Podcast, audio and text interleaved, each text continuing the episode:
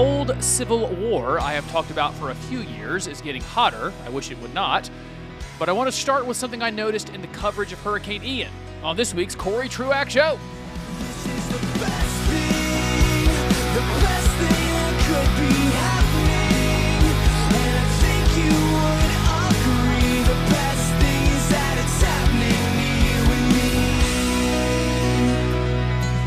Eight topics, 50 broadcast minutes, things I want to say to you in eight different categories that I have prepared for you, and I hope prepared well enough that it's worthy of the time you give me because I am so grateful that this many of you give me that time every week. So let's get to it in just a minute. Welcome to the Corey Truax Show, wherever you listen to podcasts and right here on his radio talk. Especially welcome to the gentleman who emailed me this week who said, Hey, this incredible version of Be Thou My Vision, this rock version that you play at the end of your shows, where can I find that?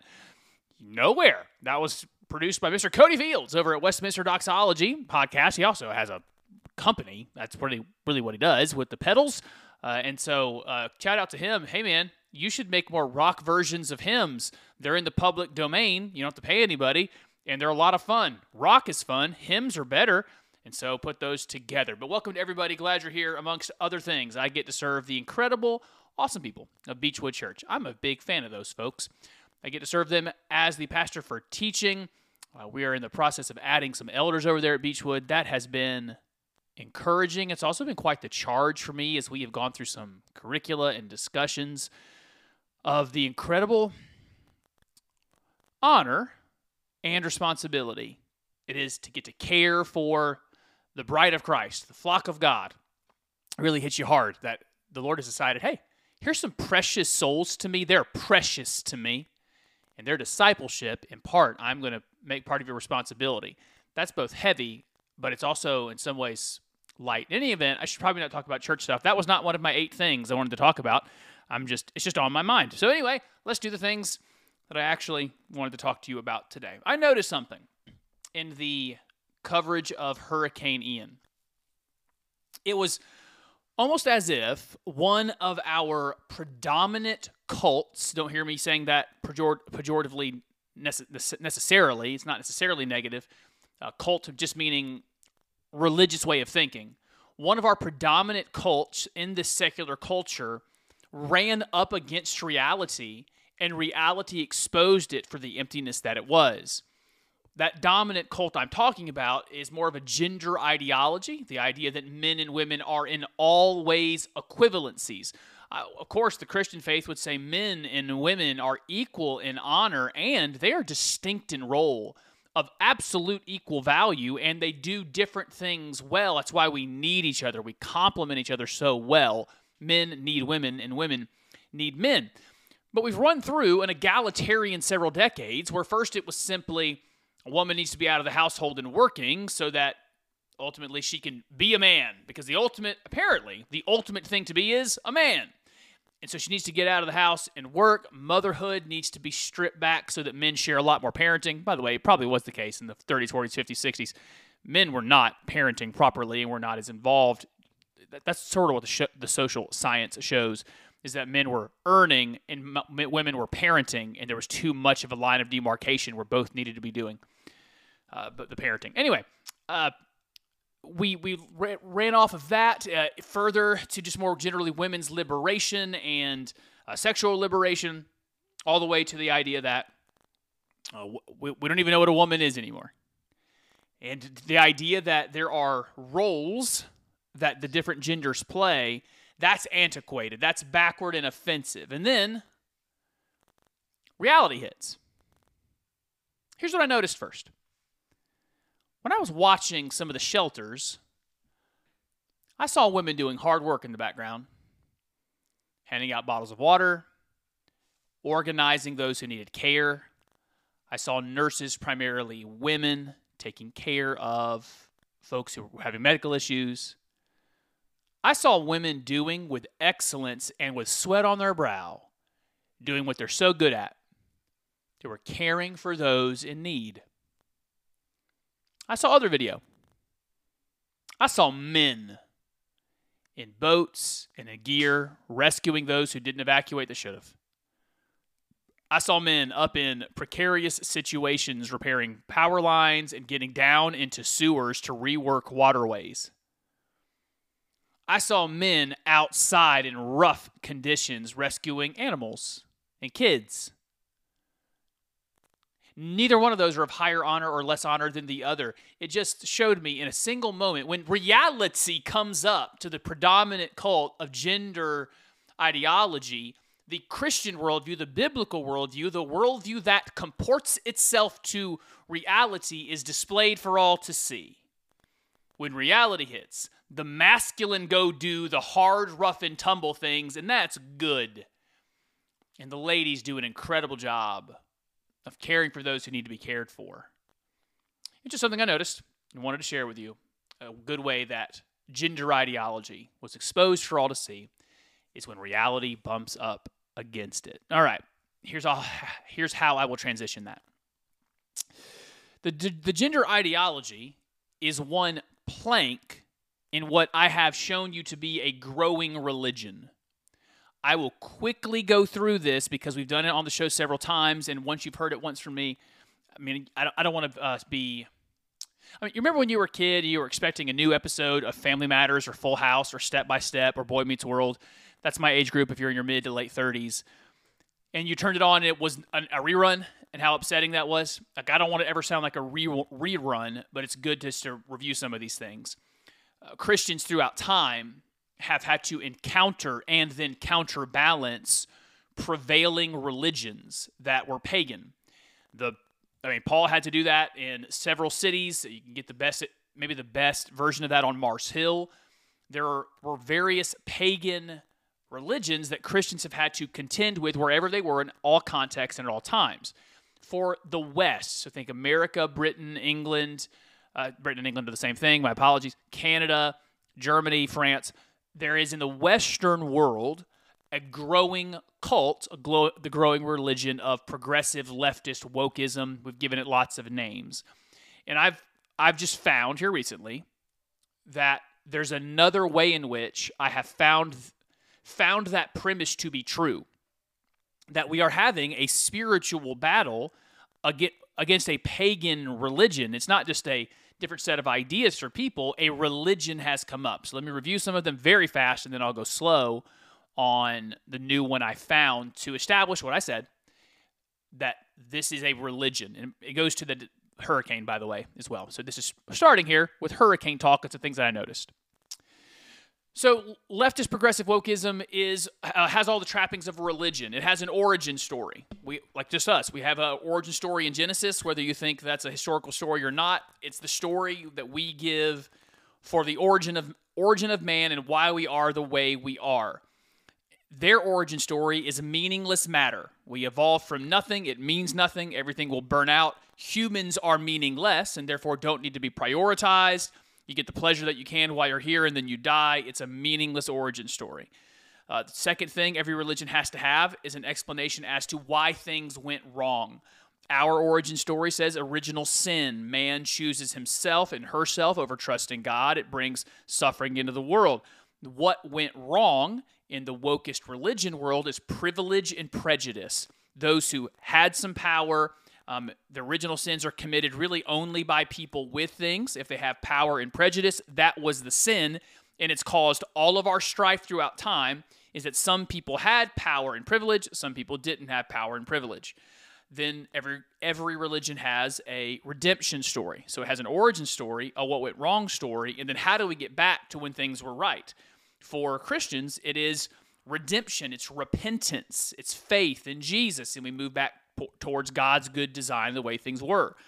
The conversion in wokeism is finding wokeness. It's allyship. It's that's what they call it. It's becoming an ally.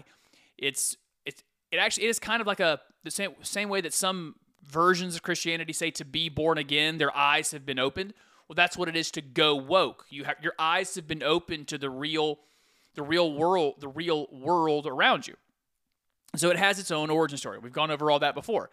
It has its own symbols, right? So we know the the Islamic symbol is that black flag thing. It's got its own uh, there's other symbols of the the Jews have their own.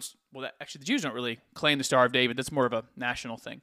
But they have their own symbols that they have. Christians obviously use the cross. Some try to use different depictions of an empty tomb. I've noticed here lately. But the wokest religion has their own symbols. It's really the pride flag. The pride flag and all now 130 of them or so, that's their symbols. They have doctrinal statements. You know, we say a version of like the Apostles' Creed and the Nicene Creed at Beechwood Church every week. We've amalgamated those two and some other statements, and we say what we call the Beechwood Creed.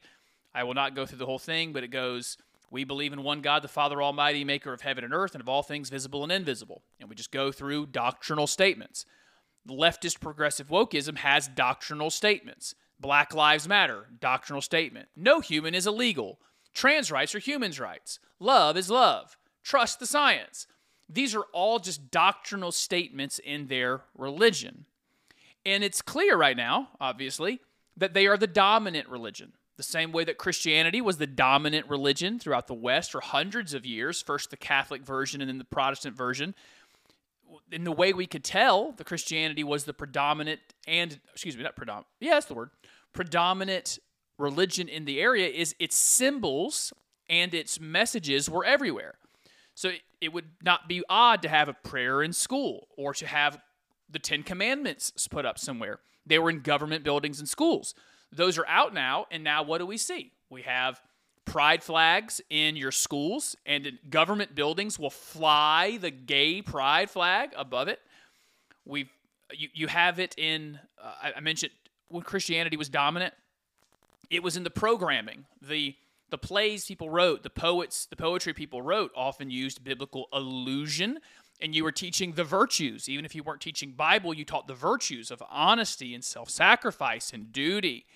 And now our our programming, the things that we put into especially for kids, um, it, Disney and Nickelodeon will highlight uh, drag queens and teach LGBTQ stuff to children there. And some schools will have dr- drag queens into their uh, into their libraries. So it's obviously the predominant religion right now. It has if there's a set there needs to be a separation of wokeism and state. We now even have governments taking kids away from parents for not affirming their uh, their their delusion about their gender. You can see all now these are coming to me. All of the institutions, even the church, like mainline apostate denominations, will fly the Black Lives Matter or or gay pride flag. Giant corporations are governed by environmental, uh, what's that? Environmental something ESG, environmental social governance, something like that. Uh, where they're not looking for profit, they're looking to stay in good alignment with the religion. The so what's what's the religion in my country want me to do? It wants me to take into account and to value these things. We have entire giant corporations that will take you through pronoun training and white privilege training. We have public health officials that struggle to tell you the truth about monkeypox being primarily affecting gay men because it offends the faith. It is a, an apostate thing to say. You, can, you could commit heresy by doing these things. So we have this dominant leftist woke religion eh, that currently is dominant. And I noticed recently that they have become a lot like the Christianity that I grew up in. That our art, our songs, and our TV and the movies we tried to make, they weren't about being good first. They weren't about telling good stories. They were about making a social a social point. So we were making a point about marriage, fatherhood, adultery, sexuality, drugs, alcoholism. We were making a point, and so our songs and our movies weren't very good because we didn't try to make them good. We tried to make a point with them, and so they couldn't be good. And now that's what's happening with movies and TV and songs in progressive wokeism. I noticed that recently. We talked about that. Now here's the new one. I noticed with Hurricane Ian, starting to see a pattern that many on the left woke religion are starting to sound like Pat Robertson. Do you remember Pat Robertson? I think he's still alive. I'm not sure. He hosted the 700 Club for years. And when there would be natural disasters, he was the first one to say God did it to punish something. when there was major earthquakes or hurricanes, God was punishing someone somewhere. It was for abortion here. It was for homosexuality here. When one giant one hit Haiti, I think it was an earthquake. He said God sent that because there's an ancient, like demonic agreement over Haiti or something. And as I was watching the news, there was people there were people on the woke left saying, you know, Ro- Governor Ron DeSantis and the folks who runs Florida, they deny climate change or whatever. And now see what's happening to them. See that the gods are punishing Ron DeSantis in Florida. I saw it made me realize that that happened in Texas a couple years ago when there was that blackout, that a major freeze in Texas, and their power grid couldn't take it when people were trying to heat their homes. And it was again the same thing. The gods of climate change have punished the conservatives and the Christians in Texas for denying the power of Mother Earth and the climate. The leftist candidate for Senate in Wisconsin said of when Republicans got shot up, uh, well, one got shot. I think Steve Scalise was his name, but that guy tried to kill a bunch of Republicans back in 15, 14 or 15. He said, This is what happens when you don't support gun control. It was as if they were saying, The gods are getting revenge on you. And it was a dumb, idiotic thing when Pat Robertson said it, and it's a dumb, idiotic, unbiblical thing when the left woke are sa- saying it. And I just thought I would add it to the repertoire. So, at, for our, at least our audience, I want that to be made really clear. Leftist wokeism is a religion, and it's trying to form its theology. It's a new religion. It's only a little younger than Mormonism or Jehovah's Witnesses and those pagan false religions. And it's trying to put together its theology, and apparently it's going to add to it. There are gods of consequence that if you don't agree with the gods of wokeism, the planet itself will punish you. And they only continue to sound more and more like the Christians that they hated or that they hate. I spent more time on that than I wanted. When we come back, I thought a governor's candidate took a took a question on abortion and did a good job. I want to talk about that, and then I told you in the earlier tease that cold civil war is getting warmer. I'll give you details when you come back for the rest of the Corey Truax Show on his Radio Talk and wherever you find podcasts.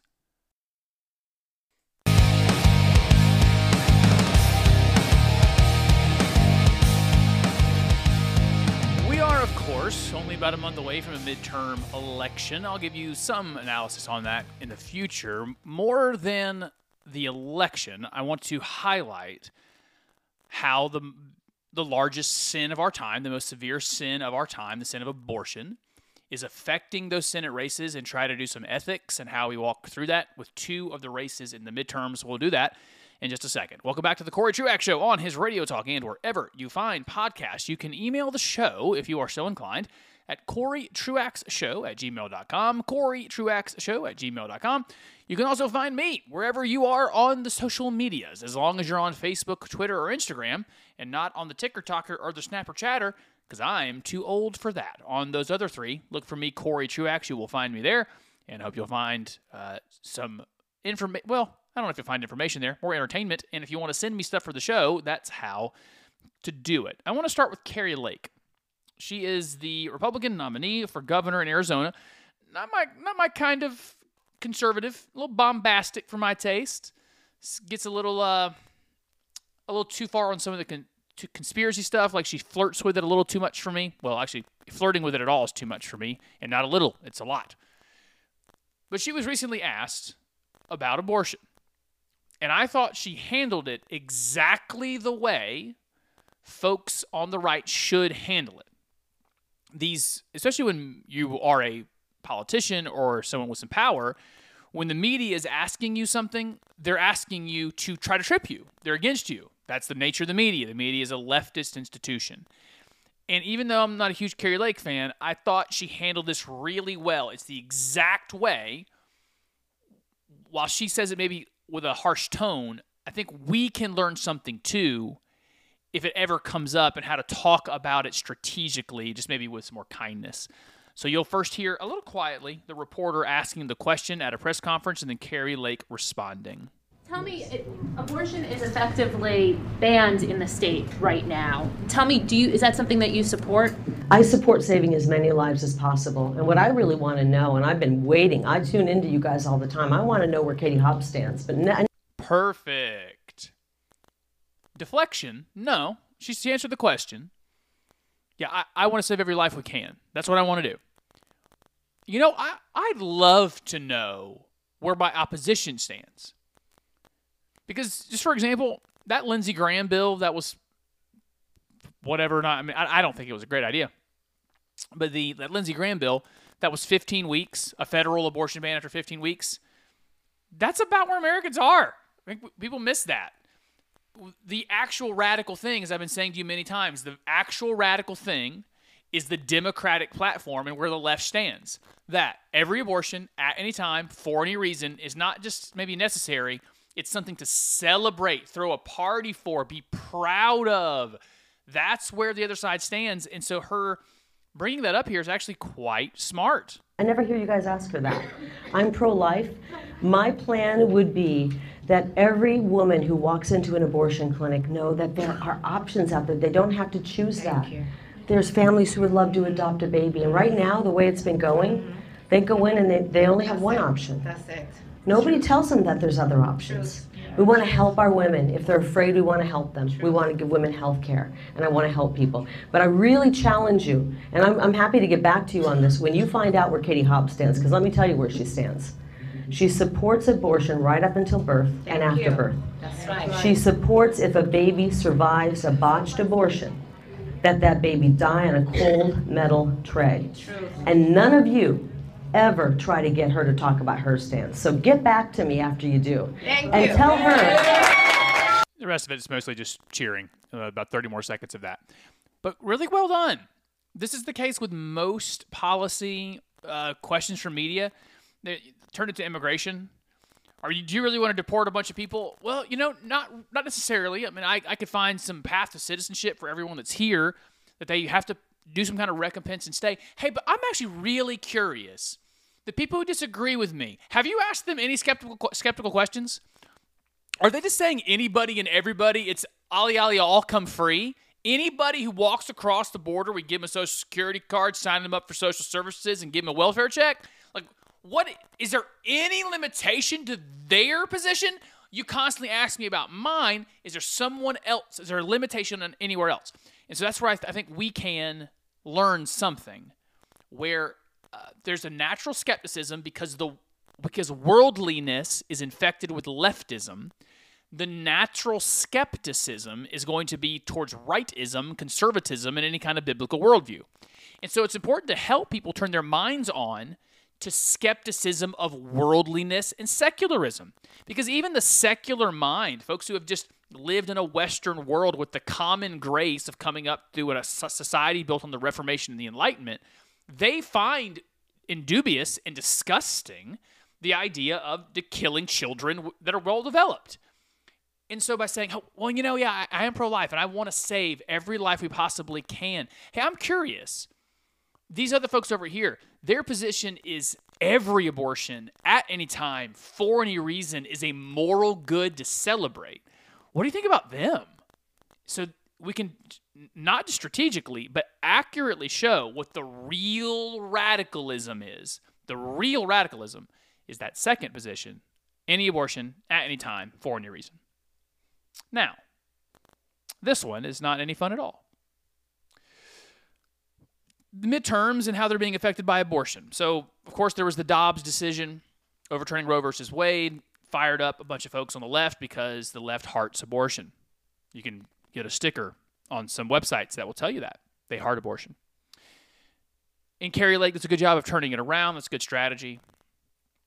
But just south of me, there is a war a raging for the Senate between uh, Raphael Warnock, who will stand before God one day to answer uh, how he puts on that wannabe pastor's, uh, let's go with affect and quote, preach sermons, end quote, on Sunday morning and in every way bastardize the Bible for his own political and his personal ideology and aggrandizement and self uh, enrichment. He'll stand before God one day for what he's done in bastardizing the Bible he is faced off against a very bad candidate, a guy who is not qualified to be in the U.S. Senate, and I wish was not the nominee, uh, the former Philadelphia Eagle, and then Georgia Bulldog. He was, I would say, the second most gifted running back in the last 50 years. He's running for Senate, Herschel Walker. Herschel Walker has a verified checkered past with some mental illness issues that he would blame on his domestic violence and some outbursts in his younger years. He's now, I think, 60 or getting close to 60 and has shown some some recompense and repentance over those things. I, I, I want to believe that's true. But this week, because we are a month out, his opposition has hit him with something they've been sitting on for a while. I know that's how this works. If I used to do this, by the way, politics was my thing. It's called the October surprise. That's when uh, John Kerry uh, had that fake story released about George W. Bush not serving his National Guard time, not showing up. Um, it's uh, there's been oh, I can't go through the history. I'm about to give you the history of October surprises, and that's not on my list of things I wanted to do today. So this is the October surprise, a month out, not trying to get people to vote for Warnock. This is very specific strategy. It's just try to get people not to vote for Walker. Because here's the story that they tell. His opponents tell a story of a woman who's come forward, she's remained anonymous, that says over 10 years ago, she had a sexual relationship with Herschel Walker, became pregnant, and that Herschel Walker paid for her abortion. And so, of course, that's not uh, something that m- many evangelicals are going to be okay with. And while they may not show up and vote for Warnock because he is a pagan and uh, a p- progressive leftist woke wokist, maybe they just don't vote for Senate. It's actually quite interesting to me that in the 2020 election, there were, oh, I saw this number recently. It was 11,000. There's 11,000 people who in Georgia voted for president and voted for no one in the Senate races. They just left them blank. And that tells me also that Warnock knows he's in trouble because he's not trying to win votes. He's trying to discourage his opposition's voters. This is one of the legitimate strategies in how you count votes and try to get a win. Now, as for the story, Walker denies it, denies it strongly. He says he's going to file a lawsuit against the Daily Beast who published the allegation. I think we should take a proverb to this discussion. One of the proverbs says, When you hear one side of the story, it sounds true until you've heard the other side of the story. I'm paraphrasing that. If you Google that and the word proverbs, the right proverb will come up. I think it's somewhere in the teens. But yeah, when you, uh, I, I found this in pastoral ministry, I found it in work settings. When you hear someone's side of the story, it sounds compelling and you're almost naturally on their side. And then you go gather facts from someone else that's also involved and you go, oh, I feel very differently now. Now that I've heard both sides of the story, this is actually quite complicated. So it's an allegation from a woman who is anonymous that costs you nothing when you're anonymous to make an allegation. I, bel I generally believe in innocent till proven guilty. There is some chance some receipts are going to come, maybe very literal physical receipts. I don't know, with Herschel Walker's name on it from a Planned Parenthood. I don't know. But I, I got a question from uh, someone on Twitter that asked, so would would you vote for Herschel Walker if this is true about him? A couple things. One, um, I, I'm not. I wouldn't be excited about voting for Herschel Walker. Period. I think he's got a lot of problems. I hope he gets. I hope he wins this election. I do, and then I hope he gets primaried and rem, and removed. He's just not a qualified, serious person to be in the U.S. Senate. It's one of our major problems right now. Is celebrity wins things. That's not healthy. But this one isn't particularly hard for me, especially because he's denying it. But it, even if he, let, us say it, it comes forward, he admits it and very specifically important, expresses regret and some repentance. This one isn't hard. He's accused of using his own money to fund the killing of a child, for which I his character shows he would express great remorse. His opponent wants to use your money to fund every killing of, of a child and talks about it glowingly. He loves abortion. He loves the shedding of innocent blood. And I have some scripture that would say, Woe to those that run to the shedding of innocent blood. Now, this isn't hard at all on the abortion part, and but for a lot of other things when it comes to voting. And so in that one, yeah, I wouldn't like it because I don't like him, but this story doesn't change that calculus. Herschel Walker meets the minimum requirement of being a somewhat decent person, uh, even if though he's not serious, and I don't think he's that smart. That this has not changed the calculus, considering who his opponent is and where his opponent stands on just loving abortion and wanting to use my money and yours. He wants to use my money and yours to fund elective abortions. So I'm going to finish here. There's the always the the case where pro-abortion people like to ask the edge questions to people like me. They want to have the whole debate on what about rape and incest? What about abortions there? All right, well, it's less than 1% of abortions. I'd like to talk about the other 99% if we could and then we'll come now we'll come back to those i have some things to say about that but let's deal with the 99% of abortions first and i've always wanted a equivalent and i recently came up with it so for, for pro-abortion people this is what they should have to be asked are you in favor of or, or, or this way will you be willing to condemn recreational abortion and here's what i mean i'm, I'm painting a cartoonish picture here i don't think this woman exists on the planet I mean that. There's 7 billion of us. I don't think this woman exists. It's I'm exaggerating to make the point. They they're trying to make an argument with less than 1% of abortions with rape and incest. Here's my argument. A woman who just likes abortions and she likes late-term abortions. So she on purpose goes out, hooks up, gets pregnant with regularity so that every 8 or 9 months she can have an abortion. She just likes it. She thinks abortion's awesome and she does it recreationally. Are you, and, she, and specifically, they're late term. She loves late term abortions. Are you at least willing to say that's bad? You are willing to condemn that practice. And here's the thing I'll tell you this the President of the United States wouldn't condemn it, the Vice President wouldn't, the Speaker of the House, the uh, the Senate leader, not a single one of them would condemn it. They would just say, well, a woman has a right to do what she wants to do with her own body. You could ask that absurd of a question, and they're so dedicated to the killing of the unborn. They would say the woman who gets pregnant 15 times to have late term abortions on purpose, you got to leave her alone. No medical necessity. That's that's how dedicated they are. And so I've come up with my own absurd question to just to expose how dedicated these folks are to abortion. I told you I think it was six topics in 50 minutes. I'm about to take the break, and when we come back, I, man, I still have one, two, three, four, five. I want to try to get through five in the final 17-ish minutes. We'll do that when you come back for the rest of the Corey Truax Show on his Radio Talk and wherever you listen to podcasts.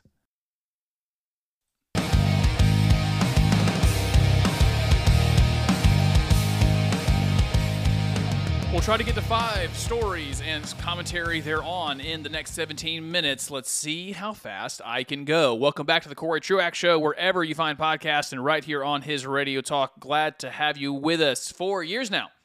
I've been saying the United States of America is in a cold civil war. It's a cold war because we don't hurt each other, but it's a civil war because we do hate each other. And I noticed recently several stories that showed the Cold War is getting hotter and I cannot tell you how much I want to preclude the possibility that it gets any hotter than it, than it is. We are peacemakers. I'm naturally inclined to peace. Don't like the rancor. It's exhausting to me. And because we're for human flourishing, we are not for settling things with violence unless it's absolutely necessary. And if the people inflicting violence are the right people. The the, for, for example, governments have been given the sword to do law and order and criminal justice. Moms and dads have been given corporal punishment and other forms of punishment. But when it comes to violence, it need not be used by those who don't have the authority to use it. And I've just seeing some discouraging stories I'll tell you too. You might have heard about Joan Jacobson She's a 84 year old retired nurse, a grandmother. She's with a pro life group, and she was walking around a neighborhood in uh, suburban Michigan, trying to drum up votes on a, or get a petition signed regarding a proposal on the ballot in November in Michigan for abortion. She was shot. She lived. She was shot in the shoulder. We'll call it a superficial wound. I would also say anyone getting shot at the age of 84, it's hard to diminish the severity of what could have happened there. What we found is that the guy who shot her, last name, oh, his name is Richard Harvey, says later that he thought he was firing a warning shot. He did fire one warning shot. He was trying to fire another, but that second one accidentally hit her. I don't know if you about if you don't know anything about warning shots and and how threatened you feel by an 84 year old woman who is walking around with a clipboard and no weapon.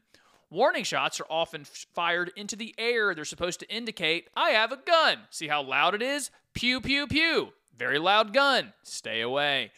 You don't shoot at the person if you're doing a warning shot, but nevertheless, he did. On the 911 call that's recorded, he he calls her a right-wing nut and the woman on the phone, his wife, has plenty of bad things to say about her because she's walking around trying to quote stop proposal 3, which would codify the rights of Roe versus Wade into the Michigan Constitution, I believe is what proposal 3 does. And so this man found fit that because this woman who is on the other team doesn't think like him and was going around, let's call it proselytizing or evangelizing towards towards her view, being mobilized to bring about a policy outcome that she wanted, he found fit to shoot her. He has been charged. Two. In North Dakota, a young man, 18 years old, named Cayler Ellingson, died under a man's truck. A guy named Shannon Brandt was very drunk. It's very clear to me once I get all the police reports and all of the reporting out of the situation that folks on my side, they're not reporting it rightly. They're reporting that Shannon Brandt and Cayler Ellingson got into a political fight. By the way, Shannon Brandt's 41.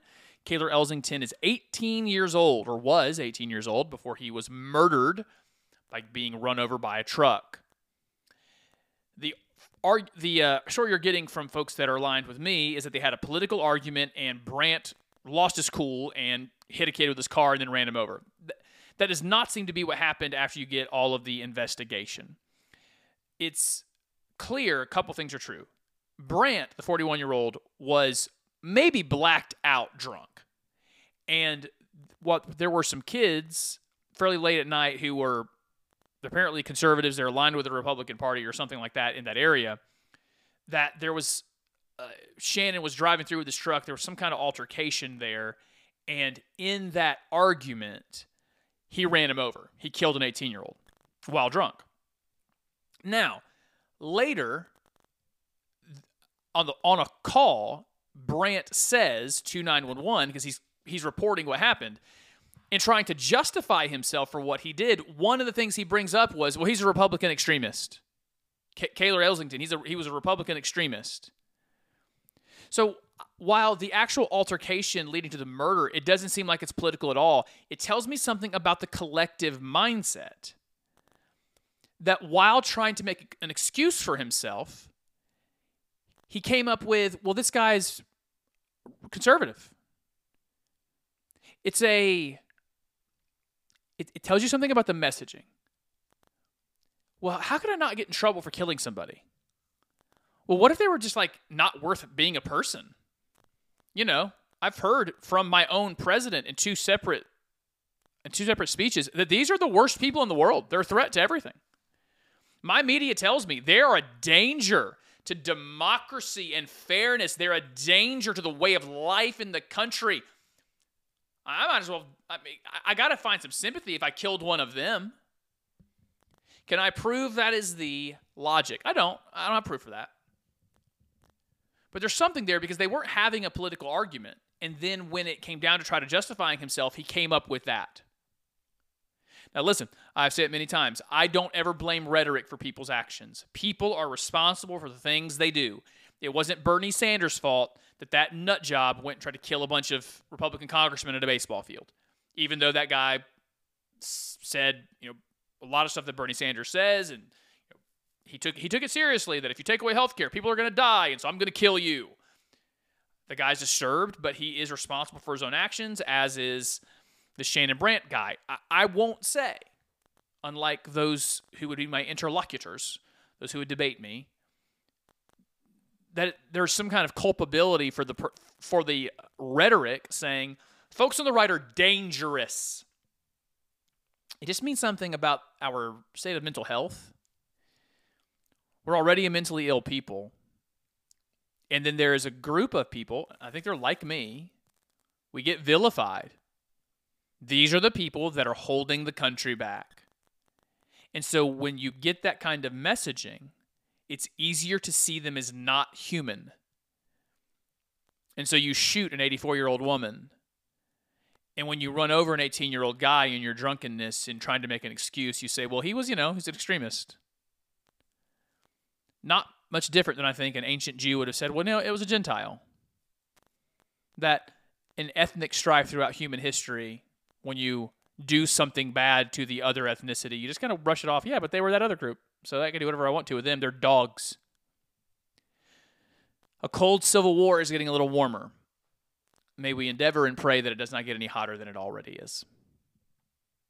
Next, there is uh, some religious freedom updates. This is where I spend a lot of my time on policy now is I, I am interested in having a country where my nephews and their families that they ri- raise can be free to practice the religion Jesus gave us and do it in public, not just privately in our homes or privately in church, but to live lives fully integrated that everywhere I go, I'm a Jesus follower. And so, two updates for you on the religious freedom front. One, uh, let me stop there real quick. I said very specifically religious freedom. One of the word games that another religion is playing, the wokeists are playing, is they'll say freedom of worship. That is not what the Constitution says. Freedom of worship makes it sound like you can go to your church, you can go home, and you can do your worship, but nothing in public. Now, we have a freedom of religion in all of life, not just segregated to certain parts of life. The Supreme Court will be hearing arguments in the next several weeks on a case where the following is true. A woman who created a a business where she designs wedding websites. She's good at it. It's artistic. It's what she wants to do.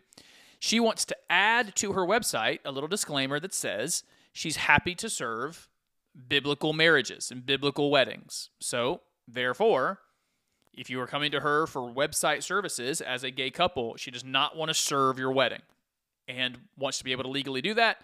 The state of Colorado, where she is, the bigots in the state of Colorado who hate Christians, that's a lot of the infrastructure there, at least in the political power, Christian hating bigots, went after her, and now she's going to have to try to defend herself in front of the Supreme Court with the help of the Alliance Defending Freedom. Maybe two or three things on this. One, I already know the argument. The argument's lazy and stupid that gets made on this. This constantly gets compared to racism. You know, this is going to go back to the Jim Crow days where there's going to be a sign that says only whites allowed. It's going to be people with websites that say only heteros allowed. No, no. It's very stupid. Uh, this is not, not, not a racism thing for a couple reasons. I'll give you just give you one good one. A wedding is an action. It's an action people take. Believe me, I'm about to have one. It's a lot of action. Can't wait to just be married. Marriage is going to be, I hope, a lot easier than wedding. but wedding is an action. It's not a state of being. It's not a quality. It's not a quality of mine that I have a wedding. It's a quality of mine that I'm a Christian. It's a quality of mine that I'm uh, six foot tall or whatever. These are qualities. They're they're innate. A wedding is an action. You can't conscript me like you're drafting me into a war or making me row your boat. I can't, you can't conscript me into your action. So race and weddings aren't the same thing. You're still totally abiding by public accommodation law that anyone is open to your doorfront or to your website, but you can't make me be a part of something that I find more morally aberrant. And I think she's going to win the case on those grounds. The argument's very strong. But I'll, I'll go ahead and say this out loud too. I would choose a free world that's dangerous and offensive over a safe and unoffensive world that's in bondage. So if we were going to be so free that some sinful racist actually said, I only want to serve people of this kind, I I would rather world if I have to pick, I'm going to pick the radical world where he's free. And then all of us together can make sure he gets none of our business and we make sure all of our we make very clear this person in our town it com- commits this type of sin against brothers and sisters in our town and we hope that he goes out of business we're to pray we're to pray against his evil so it's so one thing here is the the Supreme Court case is coming up. I think she's on firm footing because a wedding is not a person. But also, when someone makes that argument and compares homosexuality to race, I don't mind saying, I'll take freedom that's dangerous over bondage that is safe. Number two, religious freedom case that's going to have to uh, be adjudicated. There's a woman named Paige Casey in Northern Virginia. She's worked at a CVS for quite a few years. Four years ago, this Catholic woman decided she really could not, in good conscience, prescribe not prescribe, sorry, fulfill prescriptions for pills that cause abortions. Whatever your opinion on that is totally irrelevant. Her conscience says she cannot fulfill those. CVS did the right thing and gave her an accommodation. Someone else can fulfill those. You just stay at work and you keep working, fulfilling the prescriptions that you can fulfill. For seemingly a completely arbitrary and capricious reason that they have not itemized, CVS fired her. Said your your your exemption's gone, and if you will not fulfill these needs, then you're just fired they're going to have to itemize what changed because she's had that accommodation for four years, and the Alliance Defending Freedom is also representing her. I would tell you two things. You can sign their petition. These petitions are helpful. It's adflegal.org, adflegal.org. Sign the petition in support of Paige Casey. And also, if you have an extra five, ten dollars, something like that, you should I, you should give to these types of folks. They're doing good work in establishing precedents to show I get to be a Christian at work. I get to start a business and be a Christian when I start my business. I don't have to be a functional atheist when I go to work. It's very important uh, cases there. Religious freedom updates. Now, I'm running out of time. Let's do this one. I am uh, grateful for Bill Gates saying the right thing for once. Recently, at a conference, he was asked about uh, the the folks doing the climate science type mitigation where they're trying to get people to change their lives, like change how they heat and cool their homes, what they drive. And he was just very pragmatic and say, You're not going to get people to do that. You're not going to change the behavior of 5 billion people who live in the developed world. What you need is good innovation and find ways to have a healthy planet. This is a concern for Christians. Have a healthy planet in, in more creative ways. So things like carbon capture and ways to send our our waste off into outer space instead of ha- having it here on Earth. These are the solutions going forward. And I don't know what happened to Bill Gates, but that's a logical thing to say. Secondary point on this: I've always been confused on why we decided Bill Gates was someone someone we were listening to about health stuff and climate stuff. It's a weird thing the American mind, or probably the human mind, does. We think that because someone was good at one thing, that they must be generally knowledgeable. But that's not true. Bill Gates knew how to digitize decades old office processes. So he created software and, well, repurposed other people's software and was good at marketing to bring pe- br- to bring the office into the digital age and made a bunch of money. He knows nothing beyond that. That's all he's good at. I've noticed that with me. Apparently, I give off some kind of general vibe of competence, but I know I know some theology, I know some higher ed, I know some government. And then I get asked questions about some random stuff sometimes, and I think, guys, you should find the expert for that other thing. Being one, being good at one thing doesn't make you good at all the other things. Uh, I gotta pick one of the final two, and I'll do this one. If you haven't seen it, you should go Google COVID fraud stories. Of the six, five or six trillion dollars, whatever it was, uh, that we just started spending for no good reason, that's causing a lot of our inflation now. It's clear that about 12 or 13% of all of those dollars were taken fraudulently, some from overseas. People overseas claiming unemployment benefits that were paid out. And now the IRS and several uh, organizations are trying to go after those and recover those dollars. But this is what happens governments get too big try to do too much. You should go Google, Google that story. It really is astounding. I will be back with another new edition of the Corey Truax Show next week on his Radio Talk and wherever you listen to podcasts. Until then, everybody, peace and love.